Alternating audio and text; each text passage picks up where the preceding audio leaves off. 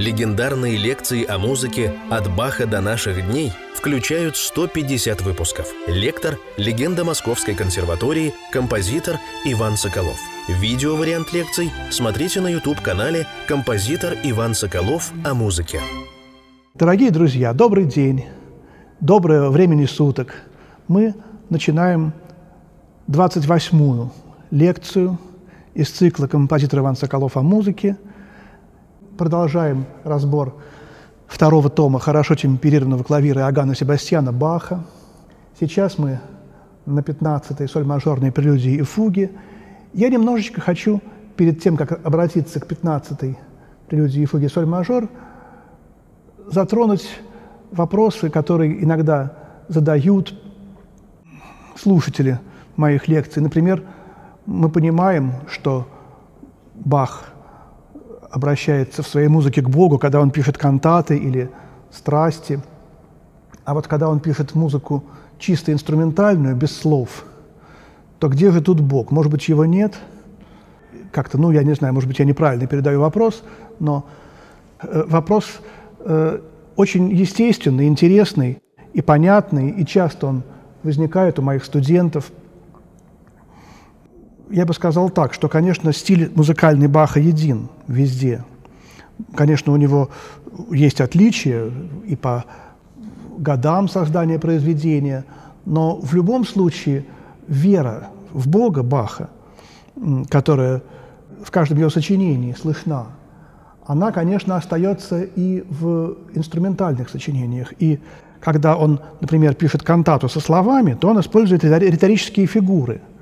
Например, тема креста, когда речь идет о кресте, на котором распят Иисус Христос, то появляется крест. Или круцификсус в мессе си минор. В басу появляется такой ход хроматический, мрачный. внизу жестковатый ход, пассус дуриускулус, называется эта риторическая фигура, и она известна с 17 как минимум века, и описана во всех трактатах, и встречается не только у Баха, и раньше, и, конечно же, гораздо позже, и у Бетховена, и у Брукнера, и у Брамса, хотя бы у всех. Вот. Но эта фигура встречается у Баха и в сочинениях инструментальных. И, конечно же, естественно предположить, что он и тут вспоминает о Боге, вспоминает о распятии. Так же, как и тема креста. Вот, например, «Реквием» Моцарта «Кирие элейсон» тема. Ну, конечно, это, конечно, позже Баха написано, «Реквием», понятно. Но у Баха эта тема встречается почти точно в ля минорной фуге. Вот. И, понятно, здесь есть некая взаимосвязь. Естественно, Моцарт предполагал, что Бах пишет в клавирной музыке тоже о распятии. Вот так. А с другой стороны, конечно, есть тут еще такой ход. Музыка – грандиозный вид искусства. И музыка многозначна и многопланова. Э, естественно, в музыке Баха есть все человеческие чувства. Естественно, музыка Баха – это абсолютно чистое искусство. Это абсолютно чистая музыка. Как же так, скажете вы мне? Чистое искусство и такие э, обильные евангельские э, ассоциации. А вот в том-то и дело, что может быть и то, и другое. Как Бог. Мы знаем, что это, наверное, непостижимое существо, самое парадоксальное, и вот Кажется, у Флоренского есть такая мысль, что для Бога А – это равно А. То есть нечто равно нечто. Для нас тоже. Но это же нечто для Бога может быть не равно нечто. А не равно А. Вот это то же самое. И как это, как это понять, что А равно А, и, и так же точно А не равно А? Вот это нам понять невозможно.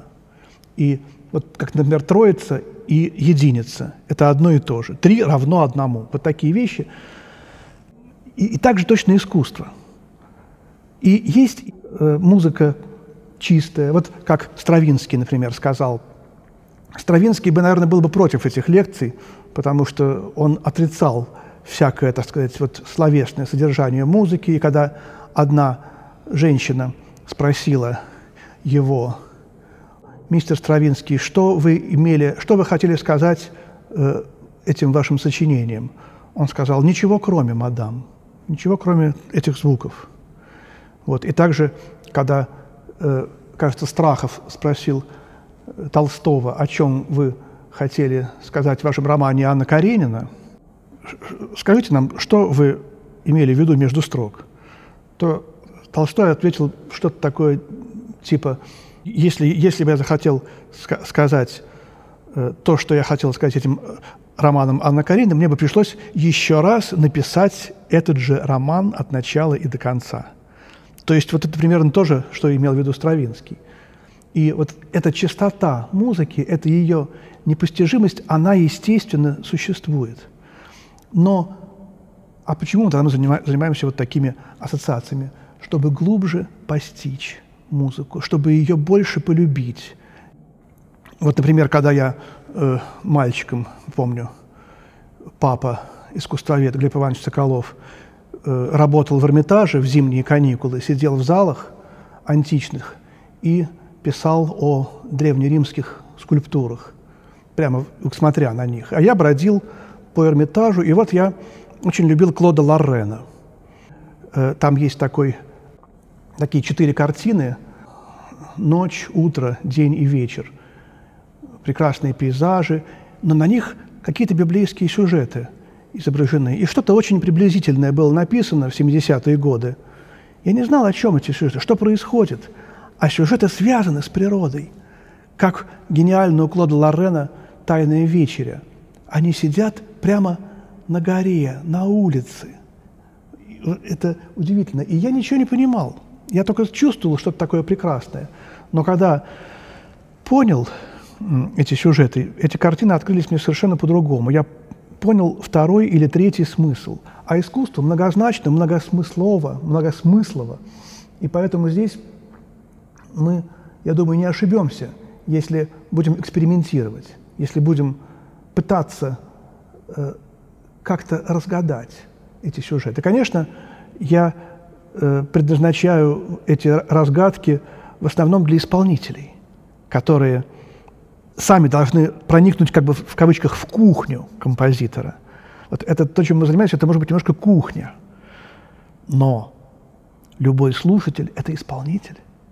Я еще пока не касался теории семи творцов, так в кавычках этой моей, в лекциях, может быть, касался, я уж не помню, но коснусь еще – любой слушатель, он тоже является как бы и композитором, и творцом, и исполнителем, потому что он исполняет, создает трактовку, создает концепцию сочинения, которое он слышит, в своей голове, в, свое, в своем сердце, в своей душе.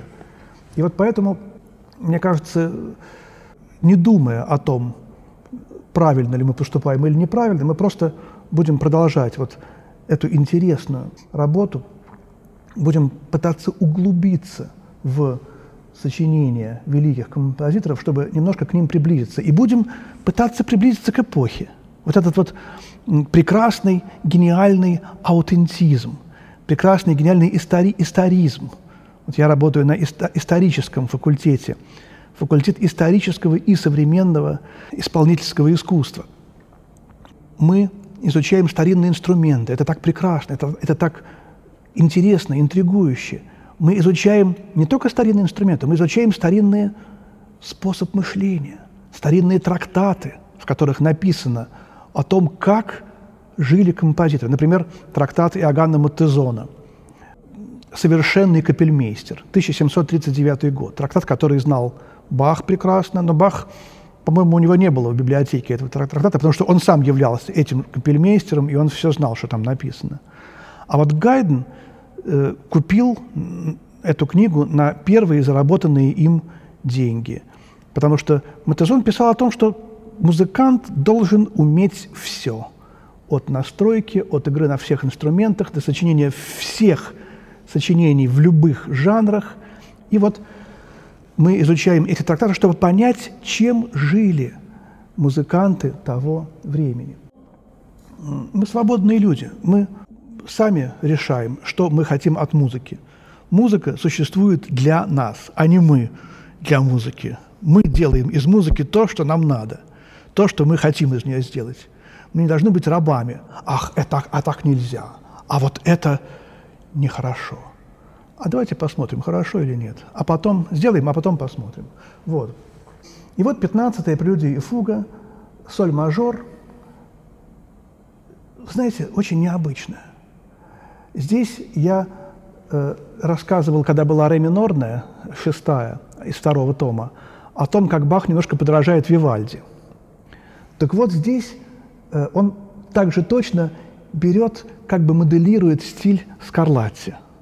Скарлатти был одногодкой Баха, как и Гендель. Они втроем все родились в 1685 году, такое знаменитое совпадение.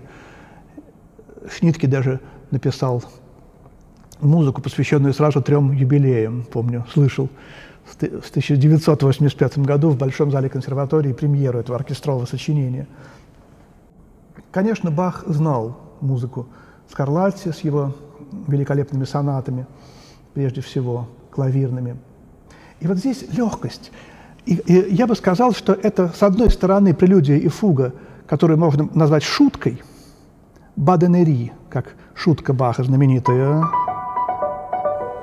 Вот такая наиграю начало.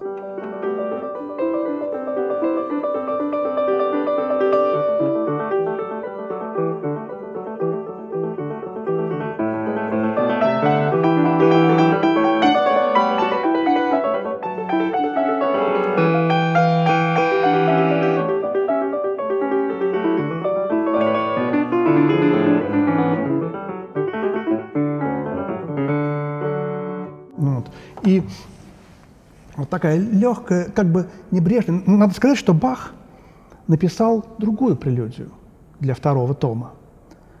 Огромную, такую шикарную, грандиозную, но отказался от нее. Концепция не та, скорее всего. И такая же фуга.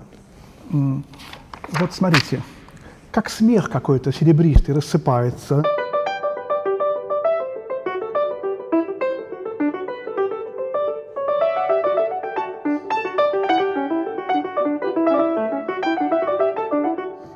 И здесь, кстати, самый большой диапазон в теме фуги охвачено от ре до соль, октава плюс кварта. Такого нет ни в первом, ни во втором томе. Где-то у нас есть децима. Сейчас уже не помню, но э, суть в том, что они обе, прелюдии и фуга, очень совпадают друг с другом. Они веселые, легкие. Такой музыки у Баха, ну, не так уж, чтобы очень много – о чем же это, собственно, музыка? Еворский говорит, что это Ветхий Завет, тоже одна из немногих прелюдий и фуг Баха, тематически связанная с Ветхим Заветом, а именно с искушением Евы змеем. Змей, как вы знаете, предложил съесть яблоко, и, э, в общем, когда она съела и дала Адаму, и, в общем, отсюда все началось. Люди познали себя и так далее вот этот юмор, он как бы очень с таким глубоким, страшным подтекстом, в общем, здесь дается. Что, помните, в соль мажор в первом томе это было воскресенье Христово, это было самое, так сказать, основное событие. Здесь тоже богословски как бы дается основное событие, и немножечко это прелюдия и фуга связано с семинорной, с последней. Вот эти вот три основных, так сказать, точки в сочинении – начало, конец и точка золотого сечения. Ну, еще там серебряное сечение тоже есть. Кстати, серебряное сечение – это ми мажор, девятое, тоже очень важное. Помните, предвечный совет мы анализировали это. Вот. А здесь конец, э, семинорная прелюдия и фуга второго тома, мы еще ее будем разбирать. Для меня это конец света – конец света, как ни странно, тоже у Баха показан в форме шутки. Вот для меня последняя семинарная второго тома «Апокалипсис». Без всякого там какого-то, знаете, трагизма, как много всяких катастроф в апокалипсисе. А здесь мир как бы свернулся, как свиток, и все. И э, потом мы будем говорить о э, последней семинорной в свое время – я там буду Хлебникова вспоминать поэму «Зангези». Это была неумная шутка, сказал э, как бы, в конце Зангези. И вот, конечно, тут Еворский находит как бы э, портрет этого змея в этом пассаже.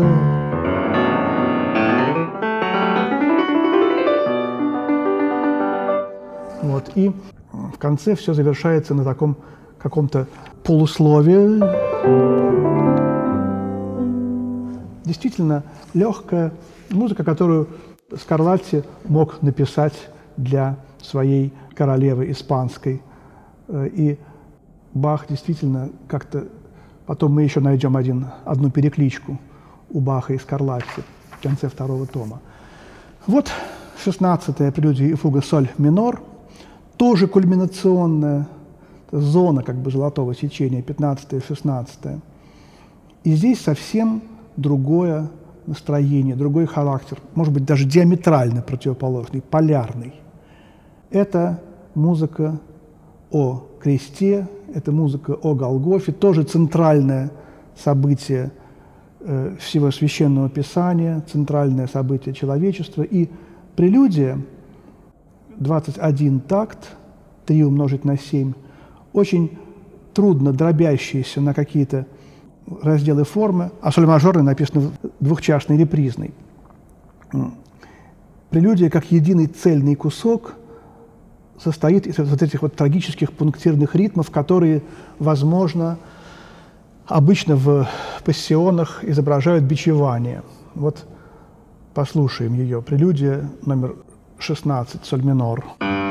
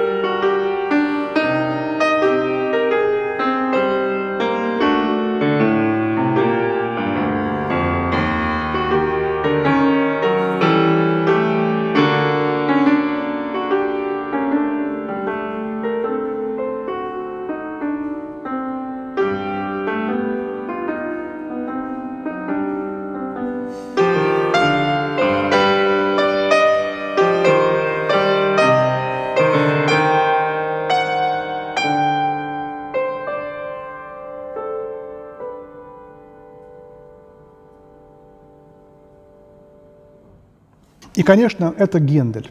Конечно, здесь мы вспоминаем огромное количество музыки Генделя, которого Бах прекрасно знал, и музыку, и его самого. И вот фуга.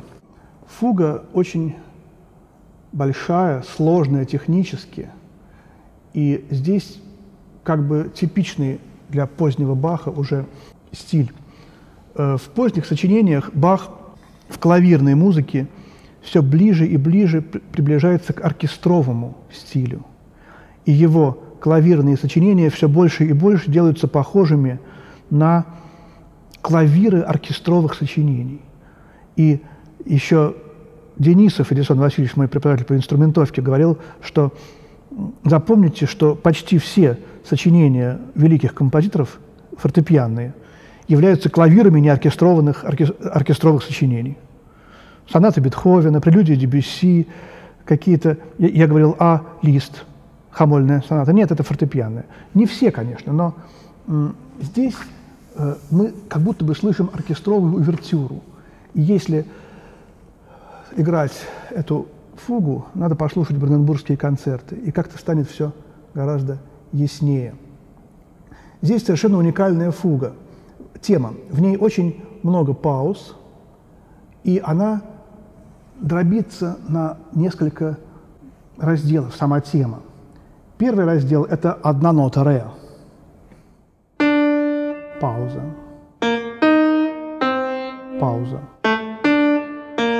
Пауза.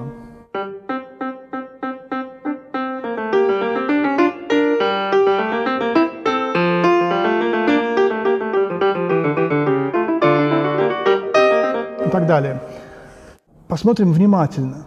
Ну, ре – это д. Деус, понятно, четверть, на вторую долю. Дальше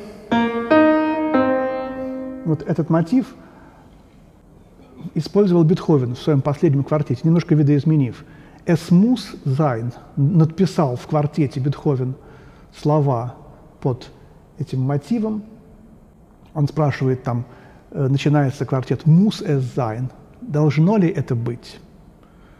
Тоже пишет слова, которые не нужно говорить, их музыканты должны просто как бы мысленно произносить, и прием, часто использующийся в 20 веке, в 21 прием пост, постмодерна – и как бы внутренне наполнять этими словами свою игру.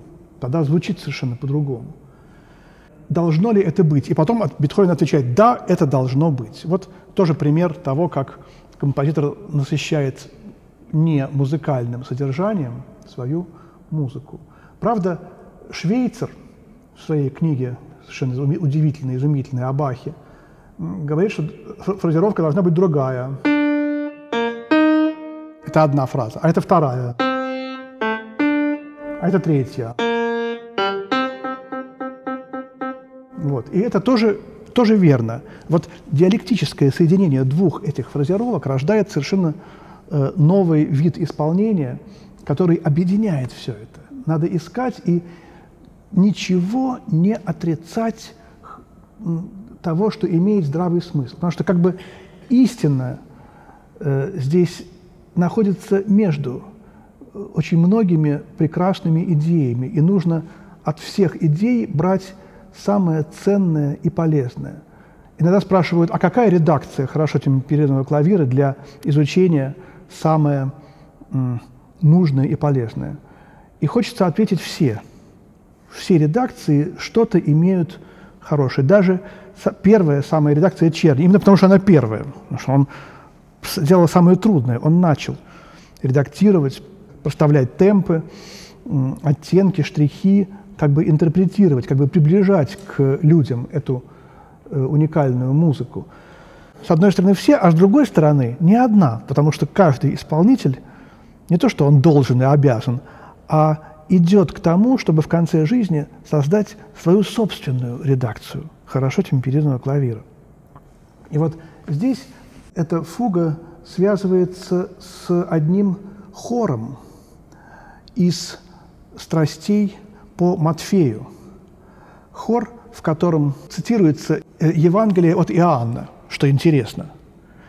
Бах вставляет в страсти по Матфею фрагмент, которого там нет. Фрагмент, который есть в страстях по Иоанну. О том, как, когда Христос висит на кресте, около креста лежит его хитон, который с него сняли воины. А воины – обычные солдаты срочной службы. Они отслужили, они сделали свое, так сказать, задание. Они постояли, посторожили тут кого-то. Они не особенно думают. Им главное, так сказать, солдат спит, служба идет. И вот они берут, смотрят на этот хитон и, так сказать, прозаически думают, ну вот, он сейчас скоро уже будет никому не нужен. Евангелие от Иоанна, 19 глава. «Воины же, когда распяли Иисуса, взяли одежды Его и разделили на четыре части, каждому воину по части. И хитон. Хитон же был не сшитый, а весь тканый сверху. И так сказали друг другу, не станем раздирать его, а бросим о нем жребий, чей будет. Да сбудется реченное в Писании, разделили ризы мои между собою, и об одежде моей бросали жребий. Так поступили воины. Интересно. Здесь, кстати, тоже три паузы, и тема делится на четыре части. Первая часть, вторая, третья, четвертая. В хоре э, такие слова э, «Lasset uns ihn nicht zerteilen» – «Давайте не будем его разрывать». «Zerteilen» – они о хитоне говорят. Хитон же был не сшитый, а весь тканый сверху. И вот бросали жребий они о хитоне. Почему Бах э, этот фрагмент взял из страстей по Иоанну и ввел его туда, в страсти по Матфею? Из Евангелия по Иоанну ввел в страсти по Матфею.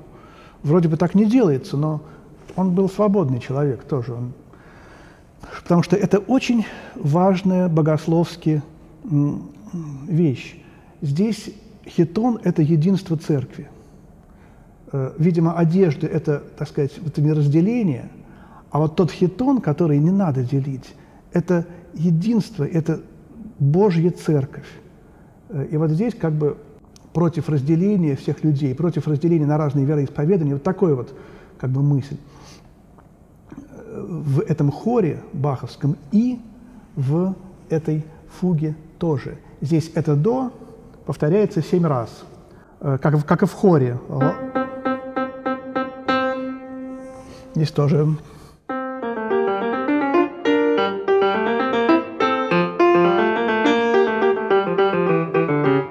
Вот. И, как я уже говорил, вот этот стиль парланда, стиль разговорный стиль, стиль э, тем фуги, приближающий инструментальную музыку к речитативу, выражающийся в том, что повторяются звуки, повторяются ноты. И поэтому здесь как бы мы уже невольно угадываем слова и пытаемся подставить слова к этим звукам.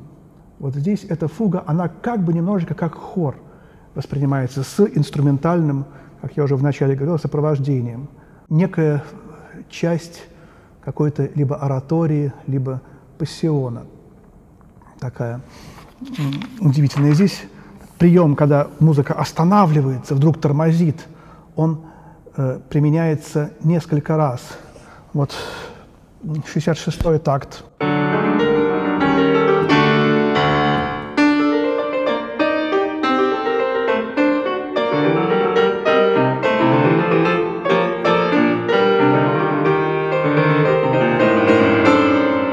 Опять остановка. В 73-м и каданс, потом опять несколько тактов до 78-го, и опять остановка в 78-м.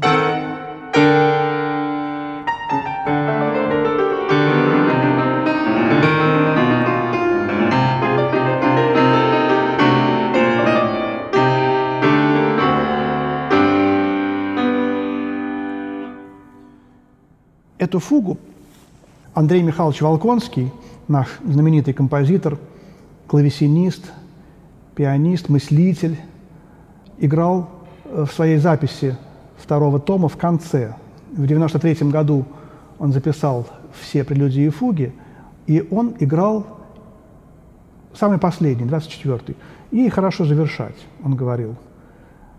Ну, не будем спорить, я склонен как бы искать концепцию в, именно в этой последовательности – не будем спорить с гениальным человеком, тем более ушедшим.